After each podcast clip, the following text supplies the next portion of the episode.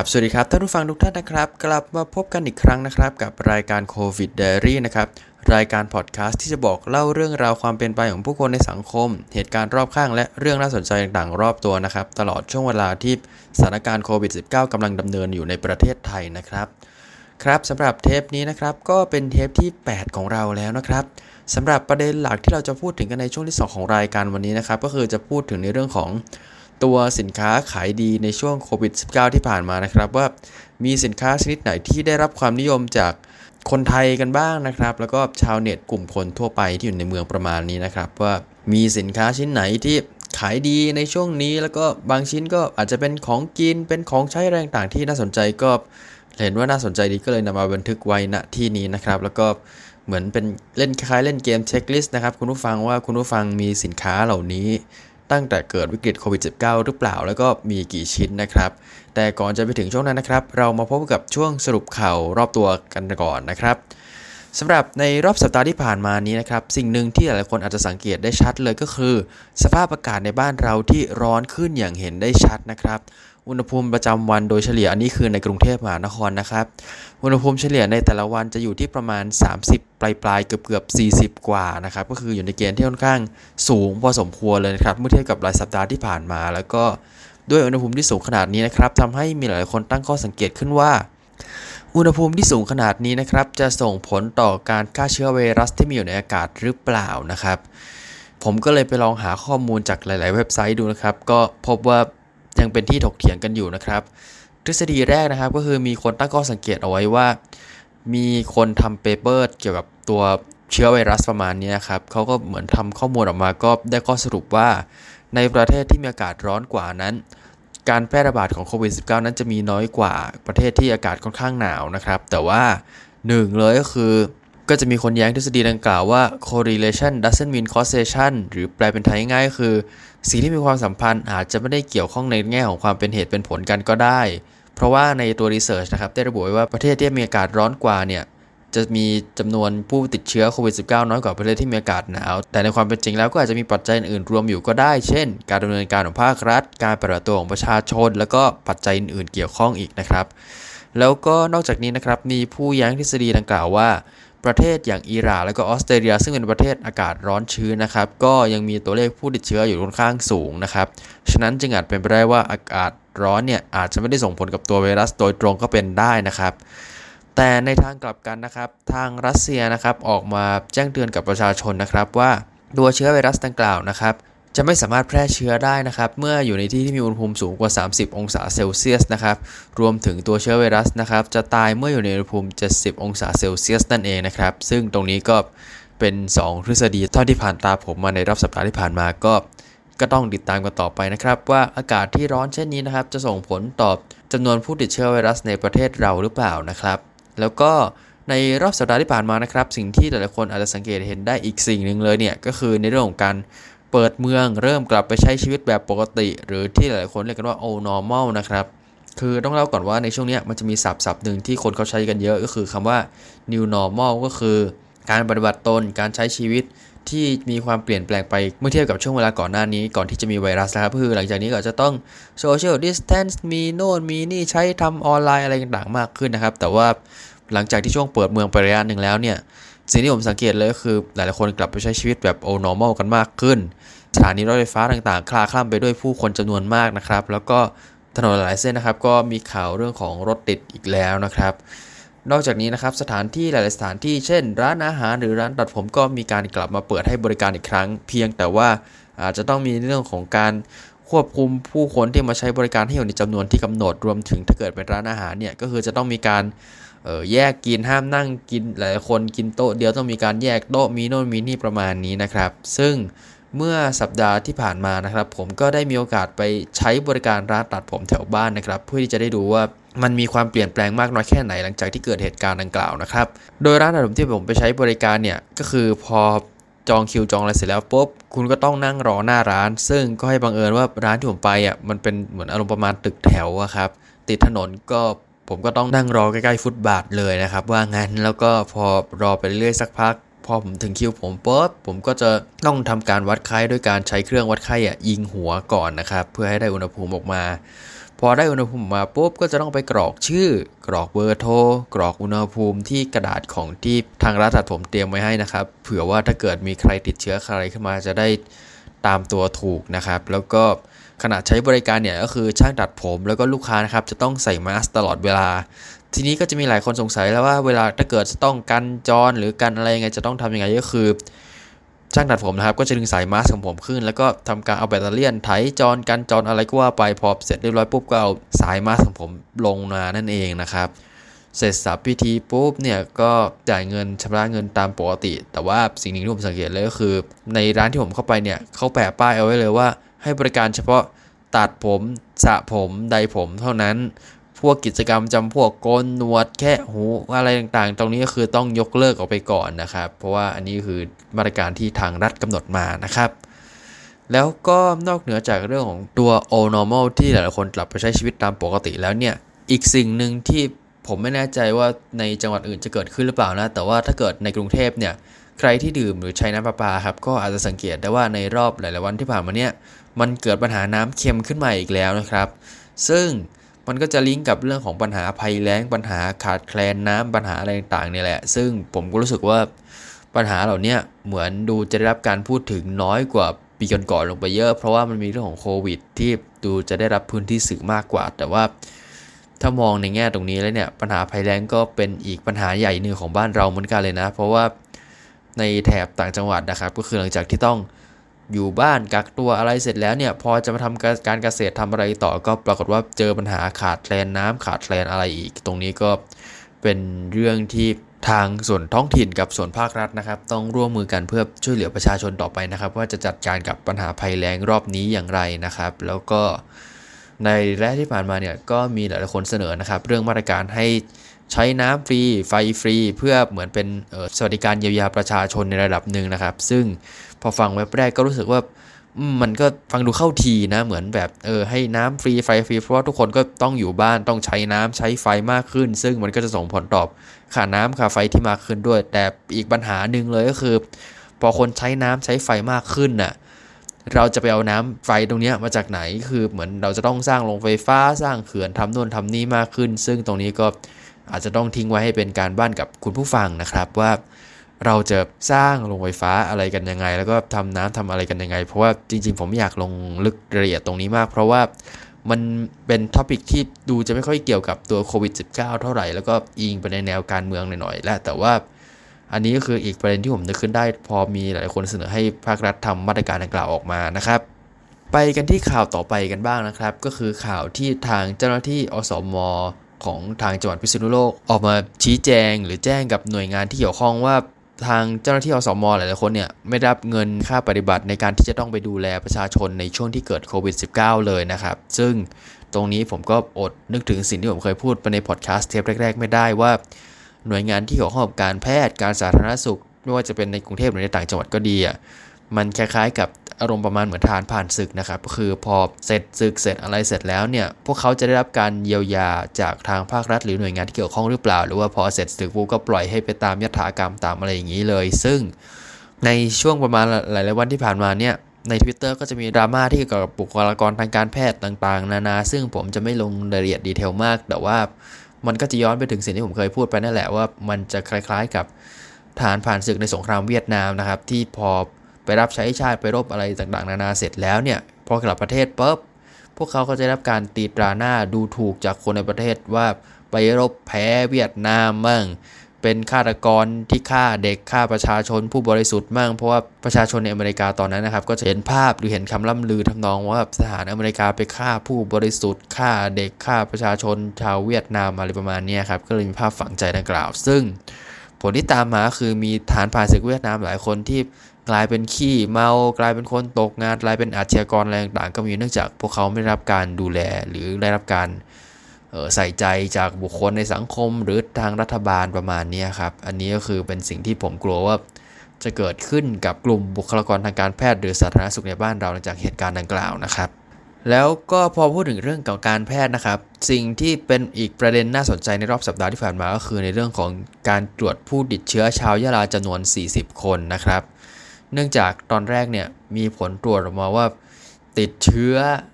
พอไปตรวจอีกทีก็ปรากฏว่าไม่ติดเชื้อแล้วประมาณนี้ครับหลายคนก็เลยเริ่มระแวงแล้วว่าแบบเออทำไมผลตรวจมัน error กันได้ง่ายขนาดนี้ แล้วก็ถ้าเกิดผลตรวจมัน error กันได้ง่ายขนาดเนี้ยเราจะเชื่อใจหรือไว้ใจภาครัฐในแง่ของการ ออกมาประกาศตัวเลขได้มากน้อยแค่ไหนนะครับ ตรงนี้ก็เป็นอีกประเด็นที่มีหลายคนให้ความสนใจกันนะครับ ซึ่งเราก็ต้องรอดูกันต่อไปหลังจากหลายสัปดาห์ที่ผ่านมานะครับว่าในอนาคตที่จะเกิดขึ้นเนี่ยจะมีเคสที่ผลตรวจ error แบบนี้ขึ้นมาอีกหรือเปล่า แล้วก็ถ้าเกิดมีขึ้นมาจริงเนี่ยมันจะส่งผลต่อการแพร่ระบาดรอบ 2 ของตัวโควิด -19 หรือไม่นะครับ อันนี้ก็ต้องรอดูกันต่อไปนะครับสำหรับข่าวสุดท้ายนะครับในหมวดข่าวในประเทศนะครับ ก็คือข่าวในเรื่องของดราม่ากรุ๊ปธรรมศาสตร์และการฝากร้านนะครับ สำหรับท่านที่ฟังในเทปที่แล้วๆที่ผ่านมานะครับ ก็คงจะจำกันได้ว่าผมเคยนำเสนอเกี่ยวกับกรุ๊ปของทางจุฬาทางธรรมศาสตร์และอีกหลาย ๆ มหาวิทยาลัยที่ให้โอกาสสำหรับสิทธิ์เก่านะครับ ในการเข้ามาฝากร้านเสนอขายสินค้า เพื่อเหมือนเป็นการเยียวยาผลกระทบจากตัวโควิด -19 ในระดับหนึ่งด้วยนะครับ แต่ปรากฏว่าในช่วงไม่กี่วันที่ผ่านมานี้นะครับ มีดราม่าในกลุ่มของทางธรรมศาสตร์และการฝากร้าน ในแง่ของการหลอกลวงผู้บริโภค การเสนอขายของแล้วแปลว่าไม่ได้สินค้าตามที่ต้องการ หรือเรื่องของการโกงเงินการอะไรต่างก็ดีนะครับ ซึ่งอันนี้ก็คือเหมือนเป็นการแจ้งเตือนให้กับทางท่านผู้ฟังนะครับท่านที่กำลังคิดจะ ซื้อสินค้าออนไลน์ไม่ว่าจะเป็นในกลุ่มดังกล่าวก็ดี หรือว่าจะเป็นในอะไรต่างก็ดีนะครับ ก็เป็นอีกสิ่งที่ต้องระวังกันไว้ในช่วงนี้นะครับ เพราะว่านอกเหนือจากกลุ่มพ่อค้าแม่ค้าที่จะเอาสินค้าเกี่ยวกับตัวแอลกอฮอล์เจลหน้ากากอนามัยอะไรต่างๆนานาแล้วเนี่ยก็จะมีสินค้าทั่วไปแหละ แต่ว่าจะใช้วิธีในเรื่องของการโกงเงิน ส่งของที่ไม่ตรงกับที่โฆษณาไว้ หรือมีปัญหาอะไรต่างๆนานา ซึ่งอันนี้ก็ อาจจะต้องระวังไว้ นอกจากนี้ก็จะเป็นเรื่องของการปลอมแปลงหน้านะครับ เหมือนขโมยรูปดิสเพลย์โปรไฟล์ใน Facebook ของคนอื่นนะครับ มาใช้ในการหลอกหากินหลอกโอนเงินอะไรต่างๆนานา อันนี้ก็เป็นอีกสิ่งหนึ่งที่อยากจะให้ทุกท่านระวังไว้ในช่วงนี้นะครับ ไปกันที่ข่าวต่างประเทศกันบ้างนะครับ ข่าวแรกนะครับ ถ้าเกิดใครจำเทปก่อนๆของรายการเราได้นะครับ ผมจะพูดถึงตัวยาไฮดรอกซีคลอโรควีนนะครับที่เคยมีประธานาธิบดีท่านหนึ่งนะครับ ออกมาบอกว่า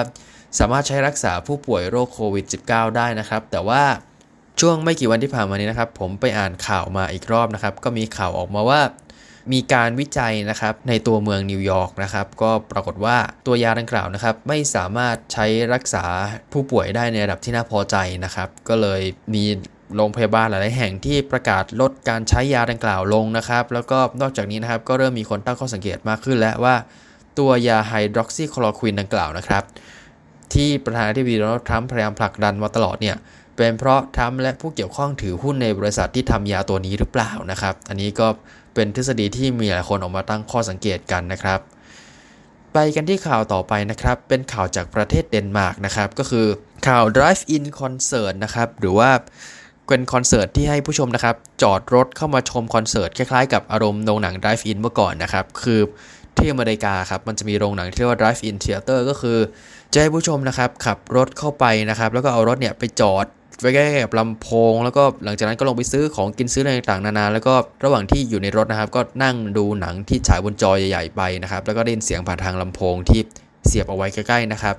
ถ้าใครเคยดูหนังเรื่อง Once Upon a Time in Hollywood อาจจะพอนึกออกนะฮะมันจะมีฉากหนึ่งที่มีบ้านของตัวละครตั้งอยู่ใกล้โรงหนัง Drive-in นะครับ แล้วก็ที่เดนมาร์กนะครับก็มีศิลปินคนหนึ่งนะครับ ชื่อแมทส์แลงเกอร์นะครับเป็นศิลปินท้องถิ่นชาวเดนมาร์กนะครับก็ได้ไอเดียจากตรงนี้แหละมาประยุกต์นะครับให้เป็นการจัดคอนเสิร์ตนะครับ โดยใช้หลักการเดียวกันก็คือ ให้รถของผู้ชมนะครับ เข้ามาจอดให้เต็มลานนะครับ แล้วก็แกก็จะร้องรำทำเพลงบนเวที แล้วก็ระหว่างที่ร้องรำทำเพลงบนเวทีนะครับ ก็จะมีการ คุยซูมนะครับกับผู้ชมรายบุคคลที่นั่งอยู่ในรถนะครับ คุยกับครอบครัวนั่นคุยกับครอบครัวนี้บนเวทีประมาณนี้นะครับ แล้วก็แทนที่จะให้ผู้ชมปรบมือโหเฮ ชื่นชมชอบใจเหมือนคอนเสิร์ตทั่วๆไปนะครับ แกก็จะให้ผู้ชมบีบแตรรถนะครับ เหมือนเป็นการส่งเสียงเชียร์ให้ยังศิลปินนะครับ ก็ทั้งหมดนี้ถือว่าเป็นประวัติศาสตร์อีกหน้าหนึ่งของวงการดนตรีเลยก็ว่าได้นะครับ เพราะว่าก่อนหน้านี้เนี่ยก็คือจะมีคอนเสิร์ตอะไรที่ถูกยกเลิก ถูกเลื่อนโชว์ออกไปบางวงก็ ให้ไปแสดงสดใน Facebook หรือในช่องทางออนไลน์แทน หรือว่าวงดนตรีถ้าเกิดเป็นดนตรีเก่าๆอะก็จะขุดเอาคอนเสิร์ตที่เคยเกิดขึ้นเมื่อ 20-30 ปีที่แล้วมาโพสต์ลง YouTube แล้วก็หมุนสลับไปเรื่อยๆนะครับ แต่ว่าอันนี้ก็เป็นอีกหนึ่งไอเดียที่น่าสนใจในการจัดคอนเสิร์ตนะครับแม้ว่าเม็ดเงินรายได้ที่ได้จากทางท่านผู้ฟัง หรือท่านผู้ชมก็อาจจะน้อยลงกว่าเดิมนะครับ เพราะว่าอย่างที่บอกครับว่าแทนที่จะให้คนมายืนอัดอัดอัดกันหน้าเวทีก็ ให้รถเข้ามาจอดมาอะไรอย่างนี้แทนซึ่งก็แน่นอนละว่าจำนวนผู้ชมนะครับ ก็ต้องน้อยลงเป็นธรรมดาอยู่แล้วนะครับ ข่าวต่อไปนะครับ จริงๆ จะเรียกว่าข่าวคงไม่ใช่นะครับ เพราะว่าถ้าเกิดท่านที่ฟังรายการของผมมาหลายๆเทปก็อาจจะจำได้ว่าจะมีช่วงหนึ่งที่ผมนำเสนอเกี่ยวกับทฤษฎีสมคบคิดแปลกๆ ต่างๆ นานาจากหลาย ๆ ประเทศมาให้ได้ฟังกันนะครับ สัปดาห์นี้ก็เช่นกันนะครับ มากันอีกแล้วนะครับ ทฤษฎีประหลาดๆนะครับ เกี่ยวกับตัวโควิด -19 นะครับ ทฤษฎีแรกนะครับ เป็นทฤษฎีที่เรียกกันว่า Anglo-Saxon Mission นะครับ จริงๆ ตัว Anglo-Saxon Mission เนี่ยก็คือเป็นเหมือนคล้ายทฤษฎีสมคบคิดนั่นแหละ เกี่ยวกับตัวสงครามโลกครั้งที่ 3 อะไรต่างๆ นานา ซึ่งทฤษฎีดังกล่าวเนี่ยเคยมีคนพูดไว้ประมาณปี 2010 นะครับ แต่ว่าทฤษฎีดังกล่าวก็ดูจะได้รับ ความนิยมอีกครั้งหลังจากตัวโควิด -19 นะครับ เนื่องจากมันเกี่ยวข้องกับตัวเชื้อไวรัสที่คนกลุ่มนี้สันนิษฐานกันนั่นแหละว่าเป็นสงครามชีวภาพ มีประเทศหนึ่งต้องการสร้างสถานการณ์ให้เกิดสงครามโลกครั้งที่ 3 ขึ้น เพื่อจะได้เปลี่ยนอำนาจในมือประมาณนั้นนะครับ โดยหลักๆแล้วนะครับคำว่า Anglo-Saxon Mission เนี่ยจริงๆแล้วมันหมายถึงการเผยแพร่ศาสนาคริสต์ในศตวรรษที่ 8 นะครับ แต่ว่า เจ้าของทฤษฎีดังกล่าวเนี่ยก็นำชื่อดังกล่าวมาใช้อีกครั้งเพื่ออธิบายถึงทฤษฎีบางอย่างที่จะเกิดขึ้นเกี่ยวกับสงครามโลกครั้งที่3นะครับโดยทฤษฎีดังกล่าวนะครับเขาอ้างว่ามีการวางแผนในเรื่องของสงครามโลกครั้งที่ 3 เอาไว้แล้วก็คือ จะเป็นสงครามที่รบกันด้วยสงครามนิวเคลียร์แล้วก็อาวุธชีวภาพนะครับแล้วก็ทางอิสราเอลนะครับก็จะเริ่มโจมตีอิหร่านก่อน แล้วพออิหร่านโดนโจมตีเสร็จแล้วปุ๊บทางอิหร่านกับจีนก็จะตอบโต้กลับไปด้วยสงครามอาวุธนิวเคลียร์นะครับก็จะรบกันไปรบกันมาสักพักนะครับ แล้วก็ระหว่างที่ มีการหยุดยิงนิวเคลียร์แล้วก็โลกก็ประมาณไม่เหลืออะไรแล้วนะครับ ระหว่างนี้เนี่ยก็จะมีในเรื่องของตัวสงครามอาวุธชีวภาพนะครับ ซึ่งเป้าหมายของตัวสงครามอาวุธชีวภาพเนี่ยก็คือจีนจะโดนโจมตีนะครับพอจีนโดนโจมตีเสร็จแล้วเนี่ยก็จะค่อยลามลามลามไปเรื่อยจนทั้งไปถึงประเทศทางแถบตะวันตกนะครับ แล้วก็พวกอินฟราสตรักเจอร์หรือระบบสาธารณูปโภคต่างก็จะ ล้มเหลวไม่สามารถใช้งานได้และหลังจากนี้นะครับ ก็จะรบกันแบบนิวเคลียร์เต็มสูบอีกรอบหนึ่งนะครับ แล้วก็ประชากรโลกเนี่ยก็จะหายไปประมาณ 50%เลย อันนี้ก็คือเป็นตัวเลขที่เขาลือเขากล่าวอ้างกันมานะครับ โดยวัตถุประสงค์ดังกล่าวของสงครามนะครับ ทางเจ้าของทฤษฎีเขาอ้างกันไว้ว่า เพื่อต้องการให้เกิดการจัดระเบียบระบบโลกใหม่นะครับ แล้วก็จะออกกฎอายการสื่อกับประชาชน ออกกฎหมายควบคุมโน่นควบคุมนี่นะครับ แล้วก็ มีคนกล่าวอ้างอีกนะครับว่าเป็นสงครามระหว่างคนขาวที่ต้องการต่อต้านคนจีน ก็เลยต้องใช้วิธีการดังกล่าวนะครับ ซึ่งทฤษฎีดังกล่าวจะเป็นจริงหรือไม่ก็ขึ้นอยู่กับวิจารณญาณของทุกท่านนะครับ แต่ว่าอย่างที่ได้บอกกันแล้วว่า ตอนนี้ก็ไม่ได้มีใครเอานิวเคลียร์ออกมารบออกมาอะไรต่างๆนานา แต่ว่าที่ทฤษฎีดังกล่าวกลับมาเป็นที่พูดถึงอีกครั้งก็เพราะว่าส่วนหนึ่งของตัวทฤษฎีครับที่ระบุเอาไว้ว่าจะมีการทำสงครามชีวภาพกับจีนก็คือจะ เข้าไปแพร่เชื้อภายในสักอย่างในจีนแล้วค่อยๆลามไปยังแถบตะวันตกนี่แหละ ตรงนี้เองที่ทำให้ทฤษฎีที่มีอายุประมาณ 10 ปีนะครับกลับมาเป็นที่พูดถึงอีกครั้งในยุคนี้สมัยนี้นะครับ ซึ่งพอพูดถึงทฤษฎีแปลกๆเนี่ยช่วงนี้ก็จะมีอะไรแปลกๆออกมาเช่นกันอีกแล้วนะครับ เช่นในเรื่องของทฤษฎีที่บอกว่าบิลเกตส์ต้องการให้ทุกคนเหมือนติดไมโครชิปไปกับตัวจะได้ track ตามตัวตามอะไรอย่างนี้ได้รวมถึงยกเลิกระบบการใช้เงินสดต่างๆ นานาประมาณนี้ครับแล้วก็ มีอีกทฤษฎีหนึ่งอีกแล้วนะครับ อันนี้เป็นสารคดีที่มียอดวิวค่อนข้างสูงพอสมควรใน YouTube นะครับก็คือเป็นสารคดีที่ชื่อว่า Plandemic นะครับ อันนี้ก็คือพยายามชี้ทฤษฎีให้เห็นว่า เป็นไวรัสที่เกิดจากการสร้างขึ้นของมนุษย์ แล้วก็ใส่หน้ากากเนี่ยป้องกันไวรัสไม่ได้หรอก แล้วก็ฉีดวัคซีนจะเป็นอันตรายอย่างนั้นต่างๆ นานานะครับ ก็วิดีโอดังกล่าวก็ดูจะได้รับ เหมือนถ้าจะไม่ผิดคือเหมือนจะโดนพวก YouTube หรือ Facebook แบนไปแล้วเนื่องจากให้ข้อมูลผิดๆกับทางประชาชนนะครับ แต่ว่าอย่างที่เคยนำเสนอไปว่าในต่างประเทศเนี่ยยังมีคนที่เชื่อในเรื่องการต่อต้านตัววัคซีนอยู่พอสมควร แล้วก็พวกที่เกลียดการใช้อำนาจของทางรัฐบาลจนแบบเชื่อ conspiracy theory ทุกอย่างนะครับ อันนี้คือเป็นอีกแง่มุมน่าสนใจในต่างประเทศนะครับ เอาละครับคุณผู้ฟังครับก็มาถึงช่วงหลักของทางรายการของเรากันแล้วนะครับ ที่ผมจะมาพูดถึงตัว สินค้าขายดีในช่วงโควิดที่ผ่านมานะครับ ว่ามีอะไรกันบ้างนะครับ โดยสิ่งที่ผมจะไล่เรียงให้ฟังต่อไปนี้เนี่ยมาจากทางทวิตของคุณ @bongtao นะครับ ว่าสินค้าที่ขายดีในช่วงนี้มีอะไรกันบ้างนะครับ เดี๋ยวคุณผู้ฟังลองนึกไปพร้อมๆกันนะครับ ว่าสิ่งที่ผมจะไล่เรียงต่อไปนี้เนี่ยเป็นจริงหรือเปล่านะครับ อันดับแรกเลยนะครับก็คือปรินเตอร์นะครับ อันดับที่2ก็คือเก้าอี้ทำงาน จริงๆ คืออันดับที่ผมจะไล่เรียงต่อไปเนี่ยมันไม่เรียงว่าขายดีสุดขายน้อยสุดอะไร แต่ว่าเหมือนเขาจะ list ออกมาเป็น bullet bullet นะครับ ซึ่ง 2 อันดับแรกอย่างปรินเตอร์กับเก้าอี้ทำงานนะครับ อันนี้ก็เป็นผลพวงจากการ work from home หรือต้องทำงานอยู่ที่บ้านนะครับ เพราะว่าก่อนหน้านี้หลายๆคนก็ใช้ปรินเตอร์ของสำนักงาน หรือว่านั่งทำงานก่อนจะนั่งบนโซฟาอะไรต่างๆนานา พอต้องมานั่งทำงานเป็นเวลานานๆอะไรประมาณนี้ครับ ก็ เลยมีความจำเป็นที่จะต้องซื้ออุปกรณ์ต่างๆนานาเพื่อปรับบ้านให้เป็นเหมือนออฟฟิศย่อมๆตรงนี้นะครับ ซึ่งก็มีหลายๆคนตั้งข้อสังเกตอีกนั่นแหละว่า มันจะเป็น new normal ในอนาคตหรือเปล่าที่หลายๆคนสามารถทำงานอยู่บ้านได้อะไรต่างๆนานาแต่จากการที่ผมลองไปพูดคุยกับเพื่อนๆพี่ๆน้องๆหลายคนนะครับ ก็พบว่าหลายๆคนก็ดูจะไม่ค่อยแฮปปี้กับ new normal ตรงนี้เท่าไหร่เพราะว่าตัวเองต้องอยู่บ้านไม่ได้ออกสังคม ไม่ได้เจอเพื่อน ไม่ได้เจอโน่นเจอนี่ต่างๆนานาพอต้องทำงานอยู่บ้านไปสักพักก็จะเริ่มเกิดความรู้สึก เบื่อแล้วก็เกิดความโหยหาสังคมนั่นเองนะครับ ซึ่งนี่ก็อาจจะลิงก์กับตัวทฤษฎีมัสโลที่ผมนำเสนอไปเมื่อสัปดาห์ก่อนก็ได้ว่า มนุษย์เราอะต้องการสังคมต้องการการยอมรับจากผู้อื่นในระดับหนึ่งเหมือนกันนะครับ ฉะนั้นการ work from home ในระยะยาวนะครับ อาจยังไม่ใช่ทางเลือกที่จะมาถึงในช่วงเวลาดังกล่าวก็เป็นได้นะครับ ไปกันที่สินค้าขายดีตัวต่อไปเลยนะครับ ก็คือตัวหม้อทอดไร้น้ำมันนะครับ อันนี้ก็เซอร์ไพรส์หลายๆคนเหมือนกันนะครับ เพราะว่าอย่างที่บอกไปแล้วว่า หลายๆคนก็อยู่บ้านทำอาหาร จนหลายๆคนแซวเกิดว่ารีแซวกันว่าช่วงที่หลายๆคนอยู่บ้าน work from home กันยาวๆอะถ้าเกิดคุณไม่เป็นกุ๊กเป็นเชฟ ท่านก็จะมาเต้นผ่านตรงหน้าแอป TikTok อะไรต่างๆนานานะครับ ซึ่งในส่วนของคนที่ทำอาหารนะครับหม้อทอดไร้น้ำมันดูจะเป็นอีกทางเลือกหนึ่งที่ได้รับความนิยมค่อนข้างเยอะ เพราะว่าเป็นหม้อทอดที่ใช้ง่าย แล้วก็ท่านก็ไม่ต้องตั้งเอากระทะมาเปิดเตาแก๊สอะไรต่างๆนานาเหมาะสำหรับคนที่ อยู่คอนโดอยู่อยู่ที่พักอาศัยต่างๆ นานาตรงนี้นะครับก็จะอำนวยความสะดวกให้ท่านได้ในระดับหนึ่งทอดหมูทอดเฟรนช์ฟรายส์ทำอะไรต่างๆนานาได้และที่สำคัญก็คือเป็นหม้อทอดไร้น้ำมันก็คือ อาจจะช่วยลดไขมันไปได้ส่วนหนึ่งนะครับ ลดน้ำมันลดเอ่อคอเลสเตอรอลอะไรต่างๆ ได้ในระดับหนึ่งนะครับ ก็เป็นสินค้าขายดีนะครับ เท่าที่ผมอ่านบทความในเว็บนะครับ ก็คือจะมีหลายยี่ห้อที่ทำออกมาขาย เช่น Philips t i f a l หรือว่าตัว Xiaomi เองนะครับ ที่ ทำออกมาขายในช่วงนี้นะครับ ก็ท่านใดสนใจก็ลองสั่งซื้อกันดูได้นะครับ ถือเป็นอีกหนึ่งทางเลือกที่น่าสนใจสำหรับคนที่ทำอาหารอยู่ที่บ้านในช่วงเวลานี้นะครับ แล้วก็จริงๆ พอพูดถึงหม้อทอดไร้น้ำมันผมนึกถึงสินค้าอีกชิ้นหนึ่งนะ ก็คือหม้อสุกี้ เพราะว่าหลายๆคนหลาย ๆ ครอบครัวนะ่ะที่ใช้วิธีในการ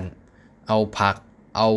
เนื้อสัตว์เอาอะไรต่างๆนานาไปต้มลงในหม้อแล้วก็รับประทานกันภายในครอบครัวนะครับ อันนี้ก็ คาดว่าน่าจะเป็นอีกสินค้าอีกชิ้นหนึ่งที่ขายดีนะครับ เพราะว่าตัวหม้อสุกี้ไม่ได้มีอยู่ในตัวลิสต์ที่ผมหามานะครับ แต่ว่าเห็นหลาย ๆ ร้านเขาจะขายสุกี้พร้อมกับแถมหม้อไปให้ด้วยเลยนะครับ เพราะว่าเหมือนเป็นกิมมิคทางการตลาดนะครับ ในการสร้างฐานผู้บริโภคใหม่ๆ เช่น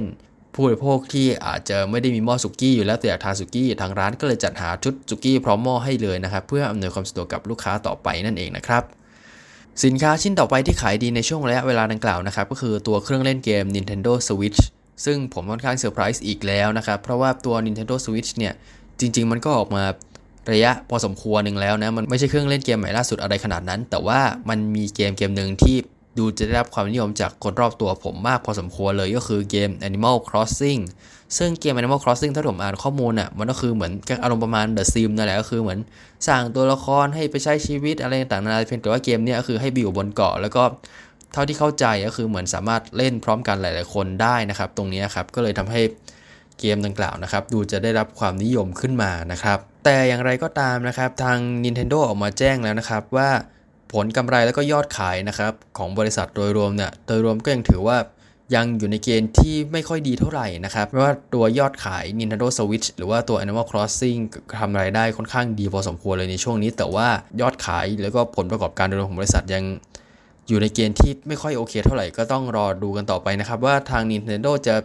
ใช้โอกาสในช่วงตัวโควิด -19 นะครับในการสร้างยอดขายหรือสร้างผลประกอบการที่ดีให้กับบริษัทได้หรือเปล่านั่นเองนะครับ แต่ว่าโดยส่วนตัวผมก็คือ พอเห็นคนเล่นเกมเยอะๆแบบนี้ลึกๆ ผมอยากกลับไปเล่นเครื่องเพลย์หนึ่งเครื่องอะไรอย่างนี้มากกว่านะครับ ซึ่งปัญหาของผมเนี่ยก็คือ ผมจะว่างแค่วันเสาร์อาทิตย์อีกครั้ง เพราะว่าวันจันทร์ถึงวันศุกร์ก็คือผมกลับไปทำงานออฟฟิศอีกรอบและผมจะไม่มีเวลามาเล่นเกมดูหนังทำโน่นทำนี่มากมายอะไรเท่ากับคนอื่น ก็เลยไม่แน่ใจว่าจะมีโอกาสได้กลับไปเล่นตัว PlayStation 1 อย่างที่ได้ตั้งใจไว้หรือเปล่า เพราะว่าเกมที่ผมอยากกลับไปเล่นติดทั้ง2เกมอะก็จะผ่านเวลาไปค่อนข้างเยอะเลย ซึ่งมันก็คือเกม Gran Turismo 2 แล้วก็เกมมวยปล้ำนั่นเองนะครับ ก็ต้องรอดูกันต่อไปนะครับ ว่าผมจะได้กลับไปใช้ชีวิตแบบในสมัยปฐมปลายอีกหรือเปล่านะครับ สินค้าชิ้นต่อไปนะครับ ก็คือสินค้าจำพวกต้นไม้ต่างๆนะครับ ก็คือเท่าที่ผมเข้าใจอะก็คือ จะมีคนกลุ่มหนึ่งที่ เหมือนซื้อต้นไม้ซื้ออะไรมาเหมือนมาดูแลทำสวนทำโน่นทำนี่เล็ก ๆ ภายในคอนโด หรือว่าภายในบ้านของตัวเองนะครับเหมือนเป็นการใช้เวลาว่างให้เกิดประโยชน์ในช่วงที่เกิดตัวโควิด -19 อันนี้นั่นเองนะครับ แล้วก็สินค้าชิ้นต่อไปนะครับก็คืออุปกรณ์ฟิตเนสนะครับอุปกรณ์ฟิตเนสตรงนี้เนี่ยมันมาจากการที่หลาย ๆ คนเนี่ยไม่สามารถไปวิ่งไปทำกิจกรรมออกกำลังกายต่างๆนอกบ้านได้นะครับ ก็เลยต้องซื้อพวก อุปกรณ์ฟิตเนสต่างๆ เอามาไว้ในบ้านเพื่อช่วยออกกำลังกายได้ส่วนหนึ่งรวมถึง หลังๆมาเนี่ยผมเห็นหลายๆคนเหมือนออกกำลังกายตามใน YouTube ตามในสื่อออนไลน์ต่างๆ อะไรพอสมควรเลยนะครับ ซึ่งคาดว่าหลังจากนี้ก็อาจจะมีพวกโค้ชออกกำลังกายออนไลน์หน้าใหม่ๆนะครับเกิดขึ้นมาหลังจากตัวโควิด -19 นะครับข้อต่อไปนะครับก็คือตัวสบู่ก้อน อันนี้ผมเซอร์ไพรส์เหมือนกันนะว่าแบบปกติมันควรจะขายดีอยู่แล้วไม่ใช่เหรอหรือว่ามีเหตุมีปัจจัยอะไรอื่นๆนานานะครับ คุณผู้ฟังก็ลองเสนอแนะกันเข้ามาได้นะครับ ว่าทำไมตัวสบู่ก้อนถึงขายดีขึ้นในช่วงเวลาดังกล่าวนะครับ สินค้าชิ้นต่อไปนะครับ ก็คือตัว skincare นะครับ อันนี้แต่ละคนอาจจะมองว่า เออทำไม skincare ขายดีช่วงนี้ เพราะว่าคุณไม่ได้ออกไปนอกบ้าน คุณไม่ได้ลองไปเจอผู้คนเจอนู่นเจอนี่คุณก็ไม่ต้องดูแลผิวดูอะไรต่างๆ ก็ได้ แต่ว่าอีกมุมหนึ่งนะครับ ก็อาจจะมีผู้บริโภค จำนวนไม่น้อยที่ใช้โอกาสในการใช้เวลาว่างตรงนี้ในการประทินผิวซื้อมาสหน้าดูแลผิวดูแลหน้าต่างๆนานานะครับ เพื่อที่ว่าเวลาที่คุณไป live Zoom กับเจ้านายหรือเพื่อนร่วมงานของคุณ คุณก็จะได้มีผิวพรรณที่เปล่งปลั่งสดใสนั่นเองนะครับ แล้วก็นอกจากนี้คือเหมือนเป็นการใช้เวลาว่างในการบำรุงผิวก่อนออกไปพบปะผู้คนอีกครั้งหนึ่งด้วยนั่นเองนะครับ ข้อต่อไปนะครับก็คือตัวอาหารฉีกซองพร้อมกินนะครับ อันนี้ก็ อย่างที่ผมเคยเล่าไปในเทปที่ผมไปซูเปอร์มาร์เก็ตมานะครับ ก็คือสินค้าจำพวกอาหารแห้งต่างๆ นานาดูจะเป็นหมวดสินค้าที่ขายดีในช่วงเวลาดังกล่าวนะครับ เพราะว่าเป็นอาหารที่ทำง่ายนะครับ แล้วก็เหมาะกับการเก็บกักตุนเป็นเวลานานๆเผื่อว่าถ้าเกิดโรคมันระบาดไปอีก 2-3 เดือน ก็จะได้มีอาหารรับประทานต่อไปนะครับ ตัวอาหารแบบฉีกซองพร้อมกินก็ดูจะเป็นอีกหนึ่งทางเลือกที่ได้รับความนิยมพอสมควรเลยนะครับในช่วงเวลานี้นะครับ แล้วก็ 2 ข้อสุดท้ายก็จะเป็นในหมวดของกินนะครับ ก็คือเงาะคว้านมะยงชิดคว้านนะครับ แล้วก็ตัวคุกกี้บราวนี่นะครับ ซึ่งคุกกี้บราวนี่หลายๆคนก็ดูจะชื่นชอบนะครับ ที่จะเหมือนสั่งจาก Grab Food สั่งจากเพจขายของมหาวิทยาลัยสั่งมาต่างๆ นานา เพราะว่าในรอบหลายๆสัปดาห์ที่ผ่านมาผมก็เห็นเพื่อนผมที่เขาสั่งตัวคุกกี้บราวนี่สั่งขนม สั่งอะไรต่างๆนานานะครับจากตัวร้านอาหารหรือตัวร้านเค้กร้านอะไรต่างๆนานาที่เปิดให้สั่งออนไลน์นะครับ ซึ่ง ที่น่าสนใจเลยก็คือตัวคุกกี้กับบราวนี่นี่แหละว่า เออทำไมมันถึงมาได้รับความนิยมในช่วงเวลาดังกล่าวนะครับแทนที่จะเป็นพวกช็อกโกแลตพวกเค้กพวกอะไรต่างๆนานานะครับ ก็คือโอเคแหละบราวนี่กับคุกกี้มันอาจจะใกล้ๆกัน แต่ว่าลึกๆผมก็แอบสงสัยนะว่าทำไมต้องเป็น 2 ตัวนี้ด้วย มันมี เหตุผลอะไรต่างๆนานาหรือเปล่ามันมีการแชร์ต่อๆกันในโลกออนไลน์ จนทำให้เกิดคล้ายๆ อุปทานหมู่ครับในหมู่ผู้บริโภคก็แบบเออช่วงนี้สินค้านี้กำลังฮิตนะสั่งกันเถอะอะไรประมาณนี้คล้ายๆ ตัวหม้อทอดไร้น้ำมันนะครับจนกระทั่งตัวคุกกี้กับบราวนี่เป็นสินค้าขายดีไปในช่วงนี้ก็ ถ้าเกิดท่านผู้ฟังท่านใดมีประเด็นที่น่าสนใจต่างๆนะก็สามารถนำเสนอกันได้นะครับ ว่าเออทำไมสินค้าเหล่านี้มันขายดี ซึ่งพอผมอ่านลิสต์สินค้าขายดีทั้งหมดเนี้ยผมเกิดความรู้สึกหนึ่งขึ้นมาว่า แบรนด์จะสามารถต่อยอดหลังจากตัวโควิด -19 ขึ้นมาได้แล้วหรือเปล่าก็คือหลังจากโควิด -19 จบปุ๊บเนี่ยสินค้าบางชิ้นที่ผมพูดถึงไปเนี่ยอาจจะมียอดขายที่ตกลงเพราะว่าคนก็ออกไปทำงานมากขึ้น ออกไปซื้อของออกไปทำอะไรต่างเองมากขึ้น อาจจะไม่ต้องพึ่งพาสินค้าเหล่านี้ต่างๆ ไปอีกแล้ว ทางแบรนด์นะครับก็เลยควรที่จะเหมือนวางกลยุทธ์สำรองไว้ว่าถ้าเกิดพอยอดตกปุ๊บเราจะมีการปรับปรุงปรับอะไรอย่างนี้หรือเปล่านะครับ เช่นในเรื่องของตัว คุกกี้บราวนี่นะครับก็อาจจะมีจัดทรงที่ออฟฟิศหรือมีเรื่องของตัว Nintendo Switch นะครับที่อาจจะให้มีโหมดในเรื่องของการพักสตอรี่ไลน์เกมอะไรประมาณนี้ครับสำหรับคนที่ต้องไปทำงานยาวๆ แล้วก็อาจจะไม่ได้มาเล่นเกมต่ออะไรประมาณนี้ครับหรือว่ามีอะไรอย่างอื่นต่างๆ นานาก็ลองเสนอแนะกันเข้ามาได้นะครับก็ทั้งหมดนี้นะครับก็คือเนื้อหาของรายการโควิดไดอารี่ประจำสัปดาห์นี้นะครับหวังเป็นอย่างยิ่งนะครับว่าคุณผู้ฟังจะได้รับสาระความรู้และความบันเทิงต่างๆ นานาที่ผมหามาให้นะครับ ถ้าเกิดท่านผู้ฟังมีข้อติชมเสนอแนะต่างๆ นานานะครับ สามารถแจ้งเข้ามาได้นะครับทาง Twitter นะครับ @st42nwpt